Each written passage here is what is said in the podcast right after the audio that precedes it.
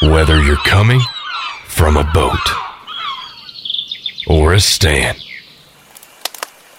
welcome back to the lodge with your hosts, Matthew Dredska, Wait, no, no, no, no, no. That's not what I meant. No, no, come on, no.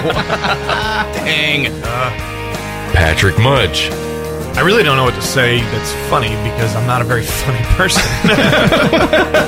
True. and Nick Conder. There's a difference between picking and itching.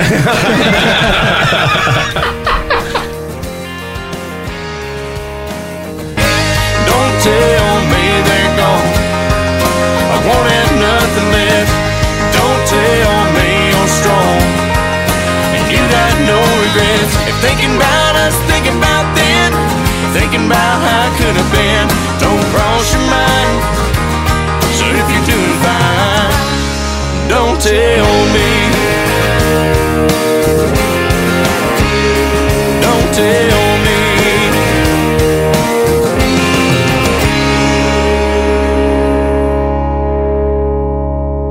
Back to the Lodge is brought to you by Icy Tech USA. It's the six o'clock hour here in West Tennessee. I'm Patrick. I'm Matt. I'm Nick. And I'm Scooter Brown. What's going on? We are back to the lodge. Welcome to the show. Absolute pleasure to have you here. Glad to be here. It, it, it worked out finally. It finally did, man. I'm I'm super stoked to have you here. Uh, we want to thank you for coming out, and uh, you know you're you're also a veteran as well. So this is going to be when we tie country music with veterans together. This is going to be pretty killer. Um, if you're checking us out and just tuning in here on Facebook Live, you can uh, find us here on Facebook and give us a follow. And you can follow Scooter Brown Band on Facebook. And you can also check us out at Back to the Lodge on Instagram. And Scooter, what's your uh, Instagram handle? Um, it's just a Scooter Brown band. I think it's just a band is just a BND though. Um, but I got the little blue check mark. Apparently, there's been some dude like randomly uh, doing fake profiles, and I got a, I got a letter from some chick today, and she's like, um. Some guy sent me this and it says "Hi, pretty face," and I'm like, "Who calls somebody pretty face? That's gross." so anyway, look for the blue check mark. Don't get fooled, people. So, okay, let, let's talk about this. You, you were in the Marines, right? Yeah, Scooter? Yeah. want- I mean, do you want me to call you Scooter? You want me to... You know, it's one of it's one of those things that it, it's it is what it is at this point. Um, I, I actually hated being called Scooter for a long time. Um, in the Marine Corps, my buddies, I mean, like we'd throw down about it. They'd call me Scooter. I'd be like, oh, I'm gonna choke somebody out, you know. And uh, when when I got out of the Marine Corps. Um, I started playing guitar down around Houston, Texas, and um, my buddy Brandon Robilia and I, uh, he's kind of who I learned how to play guitar from, and uh, we got our first paying gig, and they were like, "Well, what's your band name?" And he's like, "Well, we don't have a band name. We're just two dumbasses on stools, you know, like uh, playing guitar, two jarheads eating crayons and playing music, you know." And um, so anyway, he said, "Put Scooter Brown on the marquee." And so I showed up that night, and of course, I pulled up and it says "Live Music Tonight" by Scooter Brown, and I was like, "Man."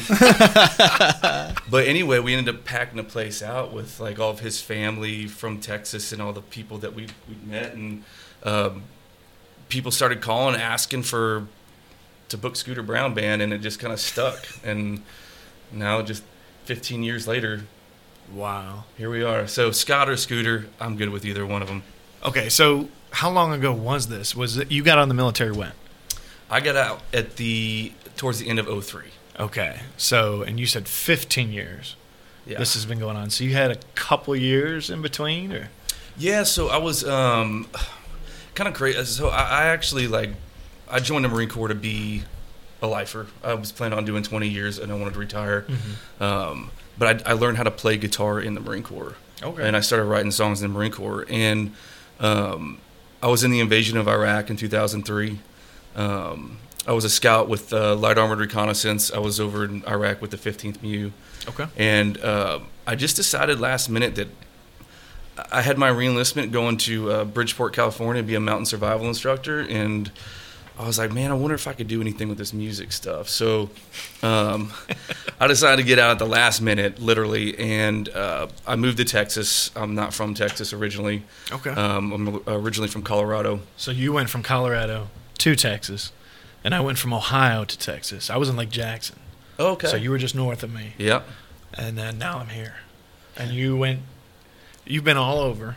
Right. And now we were also looking too. You were learning this, and you ended up moving around. But what made you pick up that guitar?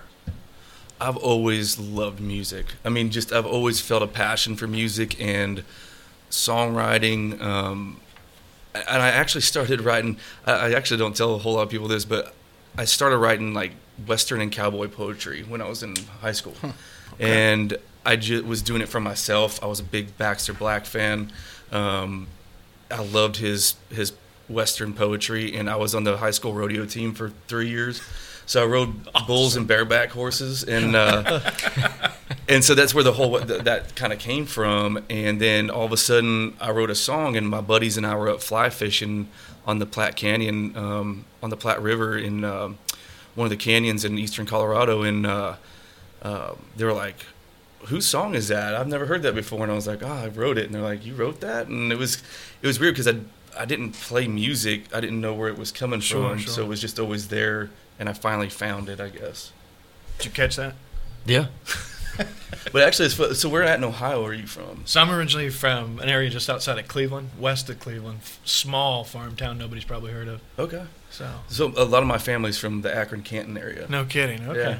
I, I uh, so right when I got in the Navy, um, I was a defense contractor, Mhm. and then f- the well ran dry in 2011 Yeah. after you know pretty much everything was done, and I migrated north because my wife wife at the time, you know, first wife in the military, she got a job up in Ohio. Um, I won't say where, obviously, but she got a career up there, and I'm doing odds and ends that make things meet. I was missing a little bit of that adrenaline, and I got a job doing repossessions. Oh, cool. And the first and first time and last day working there uh, was when we got shot at in Akron, trying to repossess a uh, GMC Denali out of there, and uh, that was my most fond memory of Akron, Ohio. that doesn't surprise me.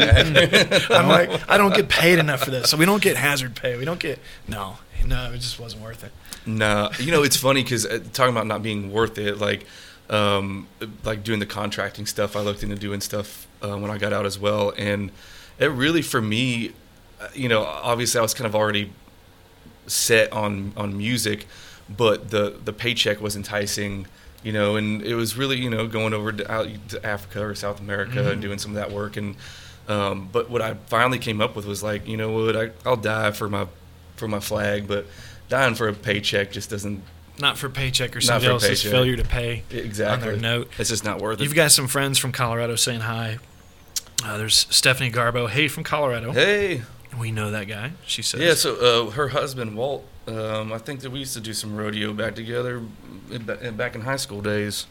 I used to know how to bring these comments up on screen, and now I don't remember. I'm still working on it. Oh well, we'll figure it out. It, it worked last week. New software. I told you this is still a new show. It's Yeah. still growing. Um, but yeah, we, we've we've been following you now for a little while, and we met you through uh, American Bourbon, Mhm. and you're part of American Bourbon. We want to give them a little shout out. Oh, switch yeah. over. We got our Gator with the Icy Tech mug um, with some American Bourbon. We'd probably be drinking it, uh, but you've got a quite a drive home. so Yeah. I already I didn't want to ask or push that cusp, but um, we want to definitely thank America Bourbon for the introduction, uh, specifically Derek, former Yeah. Recon Marine. Yep. Um, I I've met Derek couple times, uh, but the most recent time him and I hung out was at the uh, the Leatherneck Bar in Vegas, uh, and it was after Shot Show, and the uh, the Recon guys were there, and he goes, "Oh, dude, it'll be a great time. It it's all professional and." No, Stirring the We're- martinis with crayons and stuff. we were we were pretty tore up, and at one point somebody mentioned, "Oh, Rudy's gonna be here." I'm like, "I'm out." Oh yeah. Last time I was with Rudy, he was run. I don't even. He, we I, we were at some convention speaking, and he started running down the corridor at the hotel. I'm like, "Why are you running?" Because I do. like, Yeah, I, I, Slow down. I want whatever he's got. That's what I, that's what I want. Well- like, hey, buddy, I need some of that energy. I don't know if I want his energy. but you know, thank you to Derek, um, who's actually doing another podcast uh, that was on at five o'clock. Um, so I'm sure he's tuned in watching, but uh, I wanted to give him a shout out as well. So, you know, we brought you on. We talk about country music and the values of the outdoors. You're quite an avid outdoorsman yourself. Yes, what I can be. What got you into kind of the same question before? What got you into the outdoors? Was there a family member or somebody that took you out? You know what's crazy is I really didn't grow up being taken into the outdoors. It's one of those things that I just I found myself um, through through friends. Um, growing up in Colorado, uh, being in the mountains, it was just kind of one of those things where we just spent so much time uh, in the mountains and in the woods, and it just gave me such good perspective on life in general. Um, I was I always kind of compare it to uh, Colorado. Always put perspective to me because it reminded you how small you are Sure. in the universe. Like when you're when you're staring at these huge mountains Oh, and yeah. canyons and stuff around you, and um, uh, so I, I just I've always felt connected to the outdoors and to nature and um, and it, hunting and fishing. Um, unfortunately, with with the music, you know, you don't get to do it as much as you like to. Sure. Uh, I'm usually, you know, prime time, spring and fall. I'm usually like festival season. Oh, absolutely. So, um, uh, I mean, just you really, I mean, I've gotten to do a couple of hunts in the last couple of years, um, but mainly a lot of the stuff that I do is with my organization, um, with Base Camp 40 Warriors in the Wild, Warriors in the Wild, which is a, a 501c3 that I started about 10 years ago. Um, and I don't really get to do a whole lot of hunting through them because I'm a, on the board and everything, so I don't really Sure, take any of the hunts. Um, but um, I'd just like to go and guide. Um, you know, we have a big elk hunt every fall, um, and I was just out on a uh, guiding that for uh, about five days or so. And Oh, that's awesome. uh, yeah, I just like being outside, and, and I'm I'm more of a meat hunter um, at the end of the day. So you know, if I can put something in the freezer, then that's awesome. Well, and that's why you know we follow, we knew a little bit more about you than you probably knew about us coming into it, and uh, we all hunt together. Actually, that was one of the things we talked about before the show. And we have freezers out there, not the coolers. We have coolers too, but the freezers, and we all just put our meat in there. It's kind of community meat, That's awesome. so that's how we all share amongst each other. I think right now, how many do we have in there? Well, about nine, Yeah. seven or seven or nine, seven. Okay.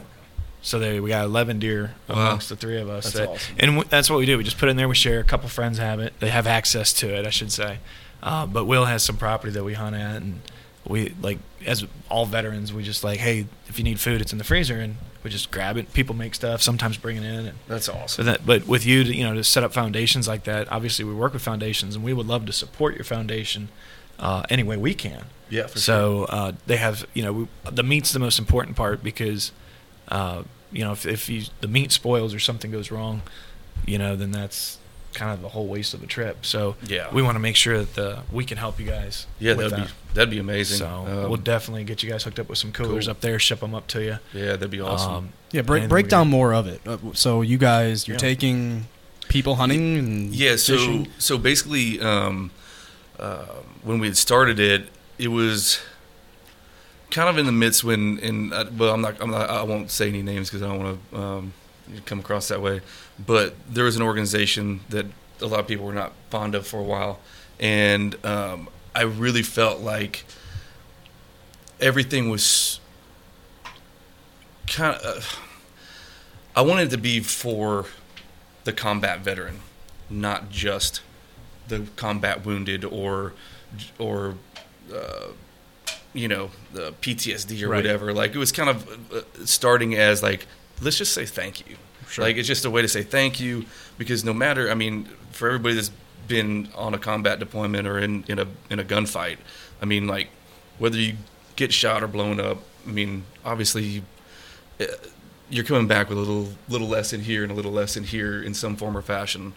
And so that was kind of my whole idea behind it was I wanted this to be for everybody that served in uh, in theater and combat. Um, so that's how it started, and then it gradually grew into um, Gold Star families, um, uh, taking Gold Star families on you know fishing trips and, and small stuff. But basically, what we do is it's all about the outdoors. It's all about the hunt. It's about the respect for the land, um, the respect for the animal, the respect for the hunt in general. Um, but we take we pay for everything if if they're flying in, uh, flights, uh, tags. If they don't have a hunting license, we put them through hunter safety. Oh, that's awesome. Um, we work really good with the local um, uh, departments of wildlife wherever we're at, um, and then you know we we lodge them, we feed them, and then if they happen to um, harvest an animal, then we get it processed. We have the meat shipped back to their house. Um, like I said, all to them it costs nothing. Um, a lot of times, depending on what the sponsorship looks like, I mean, we'll even get them. Um, you know, if they don't have a hunting rifle or a bow, we'll get them their own rifle that they can take back home with them and, and stuff like that. So it's it's a really cool organization, and, and the volunteers that volunteer to help. Um, and this is all based out of Western Colorado. Okay. But we kind of do everything everywhere. Um, the volunteers are amazing. Some of the best people I've ever met, and really how this thing thrives is based off of private landowners. Um, basically, somebody's got some land, and they say, "Hey, man, I'll take two guys uh, in the fall, whatever, you know." And so we'll pay for the tags and everything, and for them to get out there. And so it's usually somebody's property that's providing these hunts because one, we all know that private land's way better to hunt on than public land. Oh yeah. Um, you know, and and in that way too, we can kind of be ourselves. Like we don't let a whole lot of um, media involved in our stuff. Like as far as uh, like being on the mountains with or in the woods with us. Sure. Um, uh, you know, and and it's just really. I mean, for me, it just feels like I'm still serving in some form or fashion or given back. What's the website for that Basecamp 40? It's bc40hunts.org. BC 40 hunts. I'm going to put that up on the screen so people can give that a check. Sweet. And that's the same reason I got into the nonprofit work that I do. Is it was my chance to give back. Mhm. It, it's the selfish side of it. Is it's a weekend that when I run my event, it's a weekend that I get to hang out with like-minded people. Right. Because there's not a lot of us, yeah. and it is so much fun. So you know a little bit about socks, and it's all mm-hmm. active duty SOF guys, and that weekend where there is no media, we do not allow media. It's a way for them to get away for the entire weekend, disconnect completely mm-hmm. from everything, and it's the reward that it, that I see them get out of it is what keeps pushing me forward to do it more and more and more and more and more. Yeah. And it's just it's a blast, man. It's a it's a blast. Well, yeah, and especially when you get some of those like high profile profile military guys, you know, like especially you know the special operations um, dudes. I mean, they're obviously um, and, and rightfully so. I mean, people look up to those guys, and um, and then but they a lot of times they go somewhere and they somebody finds out that they're a team guy or a, you know a group guy or whatever. All of a sudden, like you know, you got people just kind of hounding them the whole time, you know, and it's just like. Um, in fact, I got a buddy of mine that was a, a I hope he's watching right now. I won't say his name, but uh, uh, uh, he's a fifth group guy, and every time he comes to one of my shows, and I get somebody talking to me about military stuff, about being in the Marines, I'm like, "Hey, that guy over there was a Green Beret." and like, everybody goes running towards him. I'm like, That's Uh, funny. The foundation, the country music, it, it, it served you well, obviously, um, and we've we've been following you along the way. Um, there's there's some notable people that you've worked with recently, um, and one of which is the great late Charlie Daniels. Anything you'd like to "Oh man." comment about that experience? Uh, first of all, I mean, how the hell did I even get to that point? Um, That's how we all got, you know, somewhere, and you look back and you're like, how did I do that? yeah, uh, you know, um, first of all, uh, going back to high school, there was two people that I listened to more than anybody, and it was Chris LeDoux and Charlie Daniels, and to get to work with him on the level that I did um, was just always a it was a pinch me moment. Um, He was one of the kindest, genuine, um, realist people I've ever met. Um, there's no better mentor in the music business than Charlie Daniels. He's a he's a guy. He doesn't care if you if you're sweeping the floor, writing a check, you get the exact same from him no matter what. Um, but I, I was down in Texas on the Texas circuit playing music, and I literally was like, just, I was just kind of done with music. I, I, I felt bored. I was kind of doing the same thing over and over again, and I, I wanted to get back to the mountains or do something different, and I just felt like I was like, just not in a great spot, and um, I, I went up to go do. I got asked, and at this time, this is probably like six or seven years ago, and I mean, the music business, trying to break in the music business is there ain't a whole lot of money in it in the beginning, man. And my wife and I, I mean, we were just, I mean, we were broke. We got four kids, and um, uh, I was at my wits' end, and, and, and I told somebody that I would come up and do a benefit in Denver um, as part of the Navy SEAL Foundation, and um, it was for uh, Danny Dietz, and um, my wife got so mad at me. She's like, "How are you going to go up there for free and do a show? Like, we can't afford for you to do that." She's like, "You need to cancel." And I was like, "Listen, I I gave them my word. I was going to be there. I was like, I can't cancel. I'm sorry. You're going to have to be mad at me." And I go up there and I meet um, who's now one of my best friends, David Rutherford. Um, he was a, a, a Navy SEAL, and he was emceeing the event. And he was like, "Dude, I love your story. I love your your your music and how you uh, bring it to the table." He's like, "You guys, you you have a way to like connect with the audience." And I just I fell in love with it, and I know this guy in Nashville who manages Charlie Daniels. And I'd love to hook you up with them. And of course, you're going like in the music business, like, okay, buddy, we'll see if that happens, you know, like. And we stayed in touch, and then within about three or four months, um, I get a email from a guy named David Corlew, and he was inviting. He he said that Charlie had listened to my music and wanted me to invite me to come down to play uh, his volunteer jam for his 80th birthday party in Nashville at Bridgestone Arena. Wow. And I was like, oh my gosh! Like, of course, this is another thing that doesn't pay nothing, but I don't. I'm like, I don't Doesn't care, matter, you know. yeah. Like, I'm going out there, so we go out there and then uh, to Nashville and and Magic happened. Every time I would go out there, Magic happened, and then David started managing me, and uh, you know, things just started falling in place, and. I, Charlie let me go out on tour with him, and I probably did about sixty or seventy shows with him over the course of four years, and um, yeah, man, works. it's just amazing. That's how it works. And we've been trying to tell Nick. What? so Nick, like I told you, we, we we actually for the audience that doesn't know, we were we were talking outside the studio before we started, and uh, this kid, and, and this is where you could give some solid man advice because we've been we've been toughing Nick up. Nick's the Nick's the one who's not a veteran, but you'd swear he was after a while, and um, we've been we've been giving him some guidance. So I've I've worked with other country artists as well, um, with other stuff with business. And we, when did we meet Nick? Matt, was it back in Jul- August? Wasn't it? It was no July. No, it was before that. It was July, yeah. And uh, Nick's like, oh yeah, you know, I dabble. I, I went to school. He, he graduated from Bethel, and he he's like, he played a couple of his songs. We're like, holy shit! And the, I don't know if you have it on there, but he wrote this song called "Badass Country Song," and the title sounded so cliche. Right. And then we listened to it, and I'm like, how in the hell are you not playing some like arenas somewhere? Um, he's also notoriously known that he's also Luke Bryan. Have you seen the Luke Bryan episode? Uh-uh. I, I, I'm assuming we're all waiting for it. How y'all doing? That's all you're gonna give us?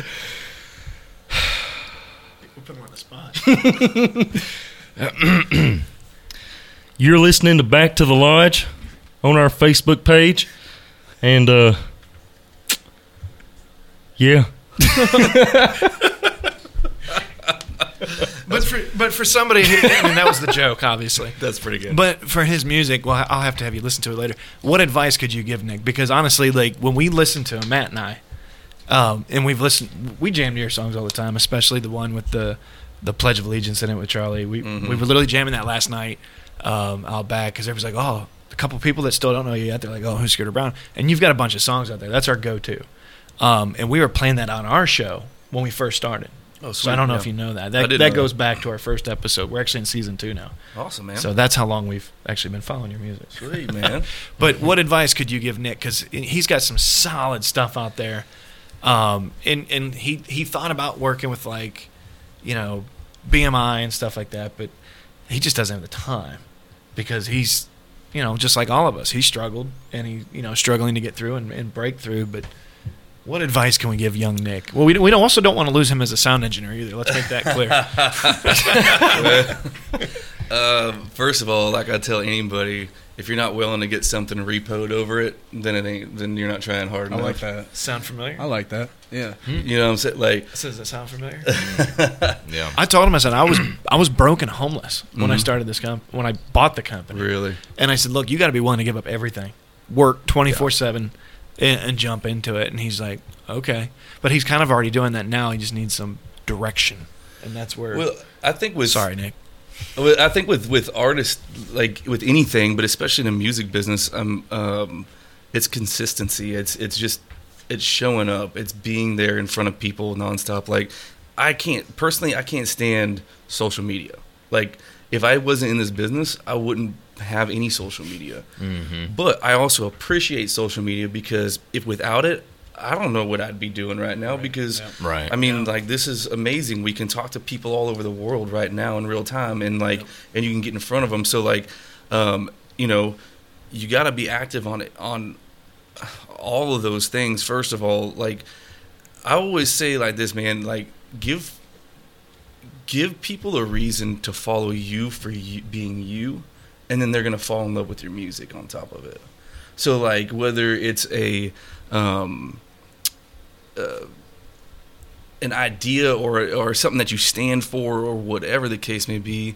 Um, I mean, because like, th- first of all, for us to expect that people are gonna just everybody's gonna like our music is stupid, right? Like, I mean, I don't. Right. Yeah. I know I'm I'm musically like c- completely all over the place. You'll get freaking some s- hardcore country music, and then I'll come out with some southern rock. I'm and that's But you one know of my downfalls. You know it's real then, yeah, because uh, you're it's not just you're not stuck in that genre. You're you're being you. Right. So. And I, and I think that is one of the things that's so important is like, w- I think so many people like listen to something on the radio and they're like, oh man, that's the sound that's happening right now. Well, you got to think those songs have been written probably two or three years ago. Oh yeah. You know what I mean? Like, it's just be original, be yourself, and show up, do what you say you're gonna do. Um, the whole cliche thing of freaking ten or ten thousand, live that for real. Um, Charlie always used to say, "Don't pay attention to the empty seats, play for the people that are there." You know, like, Yeah. And and as far as like getting out, like, I mean, I had a record deal. It was great. It did a lot of good things for me. But I personally prefer to be independent because I want to be in control of it. I want to Sure. be in control of the money. Yeah. And in today's world with this thing, Yeah. why can't you just do it all yourself? Right. You know, so I mean, it's nothing you probably don't already know, and I'm still working at it. It's not like I've figured it out either completely, you know. But um, but yeah, it's just I mean, if you love it, freaking go for it. If you don't love it, don't do it. You know, like if you don't love it and you're not willing to freaking lose every dollar or possibly lose your family or whatever, like then it's not for you. We know we're gonna put Nick on the spot one of these episodes. You know it's coming. One And do days. what? Oh, you're gonna be playing one of these days. Oh, that's fine. There's, Okay. there's enough guitars here. How many guitars are here right now? think we got Mine's here. Yours is here. Yeah. Mine's in my car. Yeah. My- I take mine everywhere I took go. own Truck. I was supposed to grab it when I went home, and I forgot all about it. Um, but yeah, man. I mean, look, it just it just happens, and you know, you've you've been on the road with the Gaithers. So here's a little story about Nick. Nick toured with the Gaithers for what? Three years? Four years? Two, I think. Okay, well, even shorter. So, anyways, he comes back. um, this is the part he doesn't like talking about, so he can beat the hell, hell out of me later. Uh, Nick was actually in a bad car accident, and you were um, intubated and Mhm. put in a coma. And when he came out, he kind of had to learn how to walk and do everything again. Oh wow. And this was what year and a half, two years ago. Two years. So he's he's just not getting back into it. And uh, when Pat and I met him, it was like, oh, okay, you're a sound guy, cool, cool. And then one day he picked up the guitar and we're like, holy shit. Well, not only that, we heard him sing karaoke. Yeah, that like, was "Holy mind blowing. smokes! This kid's got a voice. What was that And song then we sang? found out that he writes his own music and yeah. but Firecracker. That's what you sang. Was what it? Firecracker. Dude can yeah. sing. Yeah. So we're we're gonna have to. We're, we're motivating him. This is this was a motivational minute. Thank you. Your COVID motivational minute Thank brought you. to you by Scooter Brown. There you go. There you go. yeah. So- it was awful though. But we also noticed too you've you've done some work with Randy Travis as well. Yeah, yeah. Uh, Randy, uh, I actually met Randy. Crazy story. Before he got, um, before he had a stroke, um, Randy and I actually met at Chris Kyle's funeral, and uh, Chris was a friend of mine, and I his Taya asked me to sing at his funeral, and of course I said yes, and um, um, Randy was singing there as well, and actually you want to like hear some really crazy stuff. So this is this is weird. And and i don't know whenever i tell this story it feels like i never plan on telling it and then it just pops up but um um obviously when chris died like it just took me i haven't i haven't been caught off like that in 10 years like when chris died and so the night before the funeral I was by myself and I freaking demolished a bottle of Jaeger and a, and a bottle of Crown just sitting there. And the next day, I got up. I was so sick. I was throwing up. I mean, I was dying, and um, my I completely lost my voice. I mean, it was like squeaking, and I'm supposed to play this song. And uh, Valor, which was based off of a conversation that Chris and I had, that uh, Chris helped me write the first few lines of it, and um, I had finished it. It wasn't done yet. I had finished it for the for the service. And anyway, I'm I'm so mad at myself because I just feel like I just let everybody down um, doing my part of this thing because I was doing sound check. My anxiety was just crazy. I couldn't hardly get words out and like I was squeaking and Taya was like, Scott, I don't care how long it takes. If it takes you 30 minutes to play the song, I don't care. Just do it. I said, all right, all right. So I'm I'm walking around behind the stage at 50 yard line at Cowboy Stadium, and my heart's beating out of my chest, and I'm I literally just looked up at, and I said, I could sure use some help right now. And at that point, it was my turn to walk onto the stage. I walk around and I walk up the steps, and as soon as I plugged my guitar in, all of a sudden, everything just went calm. My heart just stopped, like like hmm. just went down, and I just like and I started talking, and my voice was completely back. Hmm. And I'm like, kind of a little caught off guard, and then I sing the song, don't miss anything. I get done, and as soon as I'm as soon as I get done, I unplug my guitar. My heart is racing as I walk off the stage, and the first person I saw was Randy Travis, and I'd never met Randy Travis before. so, first of all, that was a God moment for me um, because there's no way that that could have ever happened. Because when I went to go talk to Randy Travis, my voice was gone again. Wow. Yeah, it was Wow. crazy. Like it was squeaking. I could hardly get anything out to, to speak to him to introduce myself. Ooh. And uh, so anyway, all that happens, and then I'm back there with Randy. My wife is is finally comes back there, and um, Mary, his wife, is back there, and they just started kind of talking back and forth, and they invited us to dinner in a couple weeks. So we went and had dinner with them, and then. Um, then they drove like five hours to come see one of my shows, and then Randy got up on stage and sang with me for like the last 20 minutes of the night, singing all his songs, and uh, it was just amazing. And then it wasn't three months after that that he he got sick, and then we would go visit him in the hospital, and we've just always stayed in touch. And um, you know, still to this day, when they come to Nashville, that's usually we hang out with the, them. I mean, we I, last year was his 60th birthday, and I cooked him ribeyes at my house. Nice. You know, like it, the, the most beautiful people in the world. and- He's probably my top in in the top three for It- me. And oh, man, when he he's- had his stroke, I was heartbroken. I'm like, man, his his voice is by far, in my opinion, like one. I, Randy Travis is the reason is saved country music mm-hmm. back in the '80s. I mean, like hundred percent.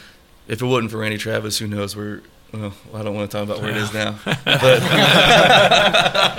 but we got a lot of good stuff in the '90s out of it. I can tell you that much. But speaking of the originals, Waylon Yeah. played quite the influence in one of your songs recently. Man, I'm such a huge Waylon Jennings fan. I always have been. Um, I wrote, yeah, uh, uh, I wrote, I wrote this song uh, with a buddy of mine, Rick Huckabee, and it was based off a conversation of my song plugger for the uh, uh, my publishing company that I was with at the time. They were wanting more pop stuff for radio, and I'm like, I don't want to. That's not really my gig, you know. And so I told him, I said, well, I want to hear something Waylon Jennings would sing on the radio today. And they were like, well, I can't pitch that. And I said, okay, well, I'll do it my damn self then. Nice. So the next day, I had a writing appointment with, with my buddy Rick, and we I told him about it. He's like, well, let's write that song. I was like, let's do it. And he goes, what should the hook be? And I said, something Waylon would sing. And so we just started strumming, and it just came out and I love like I love the way it came out. And then it's it's being played on uh, Sirius XM The Outlaw right now. Um, it's killing it on Spotify. Kill, Apple Music is killing it. Um, yeah, and then and then we covered a Waylon Jennings song. It's like a two two part single. So something Waylon would sing, and then we did. Um, we take a deep breath for this one. Don't y'all think this outlaw bit has done got out of hand? That's actually the name of the song Wow. but my favorite Waylon Jennings song. Um, I've always wanted to do that. I don't do a lot of covers. I never have. Um, so I've been experimenting with with them on this last little session that we did. So Is that the one you want to show everyone today, or you got another one you want to talk about? um, I mean, that one's uh, that, yeah, I can do that one. It's not the greatest Acoustic. Which one do you want to like? If, if people want to remember your music today, which one would you want to do? In an, in an acoustic, obviously. Um, dude, I don't have that song yet. I haven't wrote. I haven't wrote it yet. Oh, I don't have it yet. It's actually that actually going with your flow sounds like a good song title. The song I haven't wrote yet. Yeah, that's true. I like that. Um, I mean, I can do that one. I can do a. Uh, um, there's actually the next one that's going to come out. We're kind of staying on the on the hardcore kind of country theme. Like it. Um, I actually wrote with Tim Montana. Um, Yeah. uh, called Yeah. Country at All. We, we were sitting in his garage and listened. The radio came on, and I was like, "What station is this? Is this country station?" He was like, "Yeah." I was. I said, "Man, if this ain't if this is country, then I don't know what I am, but I guess I ain't country." and Tim was like, "Grab your guitar, we're writing that." and so we just started writing that song. Um, but yeah, I could play that one. Okay, we can do that. So, Nick, actually, the best way to probably do this, Nick, if you want to kill these two mics and then bring their volume up, Nick's. It's great to have a sound engineer in studio. Uh, yeah. Well, and this is going to be, I think, the next. I think this is going to be the next single that we end up putting out. So, um, but yeah, something Waylon was saying is out now. You should definitely go check it. Um,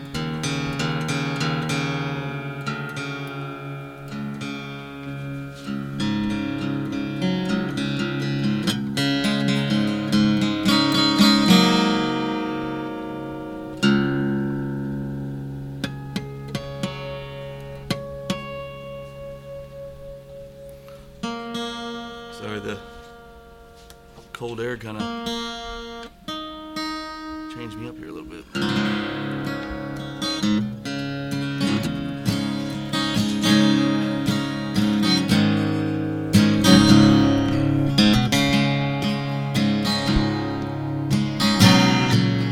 I live my life like a campfire song. Was born on the mountain back where I belong. And I followed my heart and brought my old guitar. Chasing down dreams in these honky tonk bars. Who in the hell put this music on my radio? Where'd all the outlaws and good old boys go? This is what country sounds like to you all. Well, I guess I ain't country at all.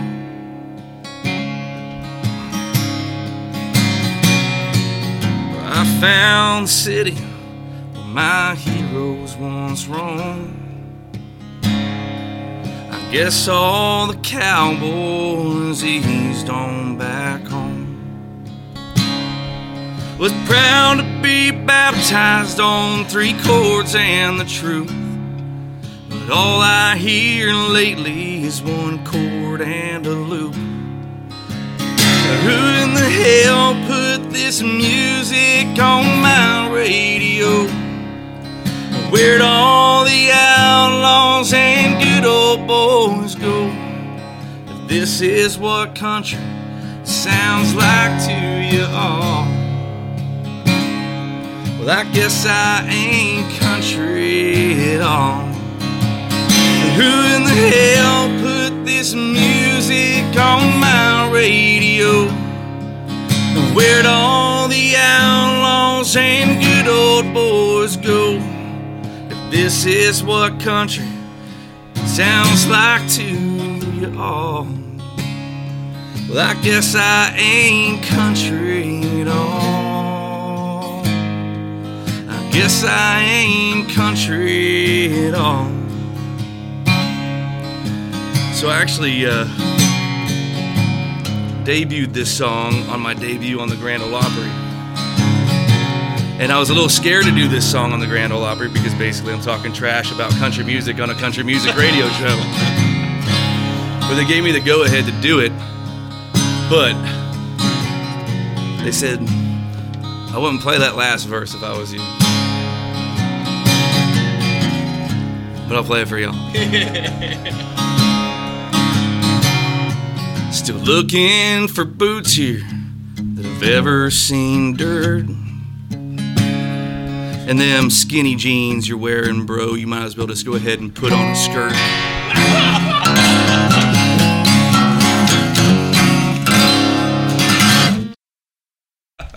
Oh man, I love it. Love it. Oh Lord have mercy. Dude, that was badass. that, was, seriously I like badass. Oh my goodness. Yeah, that's that's a fun that's fun stuff. I needed there. that. Like country music needs more of that too because it's getting. I don't want to say it because we have some friends that do different kinds of music. There's nothing wrong with that, Right. but it's just not me, and that's not like every uh, every one of us are like, hey, we got a you know another country singer coming in. Oh, like what kind of country? Like that's Right. a question now. Oh, yeah. Oh, I mean, yeah. you've had to ask it now for probably close to ten years, but now more than ever, it's like, yeah, I don't listen to country anymore. You know, it's it's it's almost there's two different genres of country. Well, no, there's one genre of country, but it's being called. Anyways, we'll get off that topic because I'll get on a whole freaking tangent. That's I mean, for sure. here's the thing. Like, at the end of the day, like I don't, I don't, I don't bust anybody for what they love to do. Like, if if that's the music they love to play, that's fine. Like, I don't have to to like it, um, but I totally respect them for what they do and and, and their success and, and and how they're doing it. Um, and I'm not saying that some of that stuff that is not country, but there is such a big facet of country Right. music that like Right. I would just like to hear some stuff that represents more traditional here and there. Like, can you just throw it in the mix and Well, like in country Sure. derived in Tennessee. And, and and there was a documentary, and I can't, God, I wish if any of y'all know it, is, the, is it the. Ken Burns one? Is it called is that- like is that what music or something? Ken Uh, Burns makes the best documentaries. I don't know who made it. It was I was on actually he I was on a They're flight to. Thailand, and this documentary came on, and it was like one of the movies you can pick from, and they did this documentary on the history of music, and I and I've, I actually took mu- little lesson. I took music history. Was it college. just country or was it a whole? No, all all the, the, all the think I- genres. I, do think I've But seen it But it talked this. about how country music derived in Nashville, and it actually came from slavery, and it was the slave songs that were mixed in with banjos hmm. that created the new beat. It was called country music, and country music was from country living in West Tennessee, not too far from here, and it, and it came from a mix of African American culture through slavery into what it is known today as country music. So just like you just said, and you hit the nail on the head. People do all different kinds of music, but let's not call it country music because country music literally has a specific type of rhythm and a feel to it, and that that's shifted. You know, there you almost need to come up with a new name for it. Yeah, and I think that's why like there's the the whole sub thing of like you know uh, pop country or you know Yes. this country or that country or now you got Americana and you got like all these things and um, you know like I I really I'm one of those people that I don't forget who said it but it was somebody way cooler than me. But he's, he said, "There's only two types of music: good and bad. I like it's good music or it's bad music. Like that's about it. Um, but I just I like a little bit of everything, man. If you if you were to listen to my Spotify playlist right now, I mean, you'd get everything from Waylon Jennings, Charlie Daniels, uh, Marshall Tucker Band, Lynyrd Skynyrd, to uh, uh, the Rolling Stones, Led Zeppelin, Eminem, Yelawolf. Um, I mean, like I'm all over the board. I love all kinds of music. I, I love the old stuff. Uh, Sam Cooke, BB King, um, like all that good music from from back in the day. Um, I'm just I love everything. I mean, I, I listen to Mongolian throat music for God's sake. Like my kids are like, I'll be riding around my Ranger on my property, and it's like, whoa, and my kids are like, "What are you doing, Dad? What is that?" I like stories. I like music with stories. Yeah. So, like my seven-year-old daughter, if you ask her who her favorite musician is, it's Jim Croce. How many seven-year-olds even know who that is? Hmm. Yeah, But to me, that is a storytelling dude. Yeah, that's cool. But I, I, there are so many facets to music. But good or bad is the best way to divide them. Yeah. It just is. And it's it's based it's it's individually based. I mean, it's what you think is good or bad. Like it's not what I think. I'm not gonna tell somebody else what they should like or what they shouldn't like. You know what I mean? Like I'm just I write songs honestly. Um, I don't write songs that try to appeal to anybody. I write them because I enjoy it, and I put them out hoping that other people like them. And if they don't, then the day that they stop listening and coming out to my shows, then I'll hang it up. If they don't like it anymore, I don't think you're gonna have that you problem. know. I hope not. I don't think you're gonna got, have that problem. I got, So people I got can four find- kids, man. People can find your music on what platforms? All the major ones, obviously Spotify. Um, is there? Do you have a website? People can go out and see your new EPs and stuff like that. yeah, um, the website scooterbrownband.com. Um, uh, obviously, all the socials. I'm on uh, Instagram, TikTok, Facebook, Twitter. Um, um, yeah, no, I got I got a TikTok. I, I we got don't have your TikTok link in here. We have your Spotify link. We have your YouTube, Instagram, Twitter, Facebook, and your website. Those Sweet. are already up. hell yeah. We've been neglecting some people, but we're on top of that. Um, but uh, you had a lot of fans trying to catch up. Um, Alan Brigham, Brenda Shields, Charlotte Brown. Um, also, too, I saw Derek popped in. Yeah, actually, I need to mention that because you a shout w- uh, that's the one thing that I didn't mention was with the America Bourbon side is that I did a signature label with America Bourbon, the Scooter Brown Band label, um, which is available. Uh, if you go to any of my social media pages or the website, um, there's a link tree that comes down and it says Scooters Whiskey. Under it, you can click on that and buy the bottle. But I linked up with Derek and America Bourbon, um, and basically we just did a. It's like my silhouette instead of where the star is, and then a signature, and it says Scooter Brown Band on it. It's just something really cool that that we could do for um, for the SBB fans, um, and which for those of you that have bought um, a bottle, first of all, thank you. And I know it's been a little bit of a slow process getting it, but is on the way. I promise. Um, we just talked about it today, actually. So, um, America Bourbon, go like their page. Um, veteran owned, American made, amazing uh, company. And then be on the lookout because Derek and I have got some other stuff up our sleeve with, with some whiskey that ha- that's going to have to do a lot with uh, Nashville. All right. Okay. All right. It's going to be fun. Any any sneak peeks? Yeah, on you that? know what? We started a company Kinda- called Nashville kinda- Whiskey. we, we we started uh, Nashville Whiskey and Nashville Hot Whiskey. Um, we we own the names, the trademarks, everything, and we've got the the bottles, we got the the mash. It's all going to be Tennessee produced. Um, uh, Is there is it available in Nashville already or? no, we haven't released it yet. It's it's uh, we're hoping to be able to drop it right after the first of the year. Um, so I'm I'm really excited about that. It's uh, a little side passion project. I was hoping it was available. I'm heading to Nashville on Saturday, so I'm like, I can hit the store. We don't have a lot of stores out here. If, you- if you Yeah. so we are definitely backwoods out here. I, I'm sure you figured that out quick. Yeah, it's all good. though. That's Well, we're getting ready to wrap up for this week on episode two of Back to the Lodge. Episode two, What the hell am I talking about? Season Season two. two. It's been a long Yeah. week. Um, but we always end every episode with this question, and uh, you're in the hot seat, buddy. If you could go back and find the younger version of yourself, or somebody that's sitting at home tonight, that's you know battling the mental health and and you know not feeling great about themselves with everything going on, what advice would you give them in that dark time?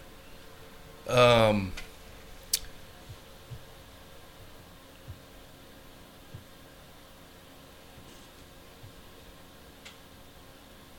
man, that I mean, you first of all, you're better in this world in it. Um, I can say this: twenties, twenties year old me. Um, I I'm, I'm gonna be 40 in February, and honestly, I can't. I wouldn't be able. I couldn't wait to be where I'm at right now. Like it, it just it gets better. Um, uh, I mean, I.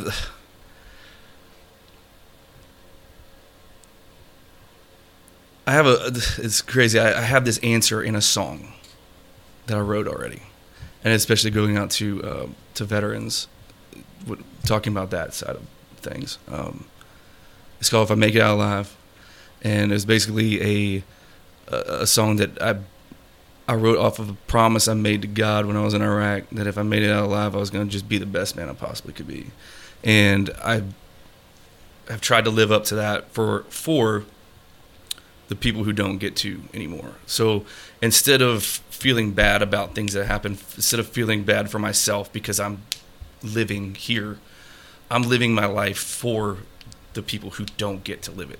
So I'm gonna live it to the best of my ability. I'm gonna be the best father I can be. I'm gonna be the best husband. Be the best friend. I'm gonna be the best person to other people. Um, I'm gonna be passionate about what I'm about. Um, like I said, my my my family is so important to me. Uh, my wife, I've got three girls and a boy. My two youngest are adopted, um, so that's a big platform for me too, um, adoption. And uh, but uh, man, this this world. This is such a heavy topic, and I'm sorry that I'm taking so long on this answer. There's but a like, not reason why I don't give you a heads up on this question. well, there's good, and um, but I've had so much more clarity, especially over the past year. Like my business has been completely driven into the ground, but 2020 has been the best year of my life. Like literally the best year of my life. Um, so many things have happened that I just couldn't imagine a year and a half ago happening. Um, I've gotten to spend more time with my family, and it just my spirituality is on such a heightened level. I'm I'm really big into we were talking about this earlier grounding um, into um, uh, the, law of attraction and and all these different ways of like really being spiritual with everything around you. And man, dude, when you when you when you hit that that kind of level of spirituality, like your whole mind just opens up to a universe you didn't really have any knowledge of before, and it's it's almost like being on a natural high of just living life and and for every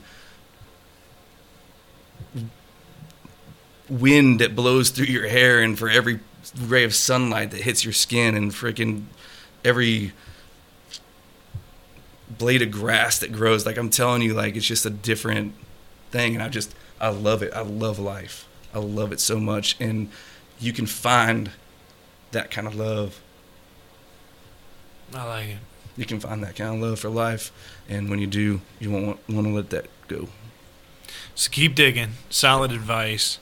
Uh, it was an absolute pleasure to have you. Um, the new song, man. Honestly, I'm like already about ready to download. Is it even out yet or no? Next week, you said. No, I'm actually Next hoping month. that when I get off of this thing, that I'll have a uh, like a rough demo of it because that's Perfect. Where, that's where I was at before I came here. Was working on that song. Well, I mean, we can get Nick to cut it real quick. That's really easy. You can do the Yeah. acoustic, but uh, man, I'm I'm ready for it. Appreciate having you, brother. Yeah, appreciate you guys. Thank Absolute you. pleasure. If you want to check him out, uh, the links are on the Facebook. Follow him on Facebook on the links below, and also give them a follow on Instagram. You can find us and the show on Back to the Lodge at it at on Instagram. And then also check us out on iTunes, Apple Tunes, all the tunes, and the Spotify's and the podcast wizard stuff. The So- book faces and the yeah, all book of face, it, twit yeah. face, all that good stuff. You're following us on Facebook, obviously, so that's where you find us. But until next week, as always, ask yourself, what are you grateful for? Live from Icy Tech Studios in West Tennessee, I'm Patrick, I'm still Matt. I'm Nick. Scooter Brown. and we were back to the lodge. We'll see you next week, guys. Take care. Hey everybody, Nick here from Back to the Lodge. If you like the show, if you like the content, don't forget to subscribe to us, follow us, leave a review, and hey, if you want to see us and hear us live, you can go to our Facebook page, Back to the Lodge Podcast, and view us live each Wednesday night from 6 to 7. But until next time, we'll see you when we head back to the lodge.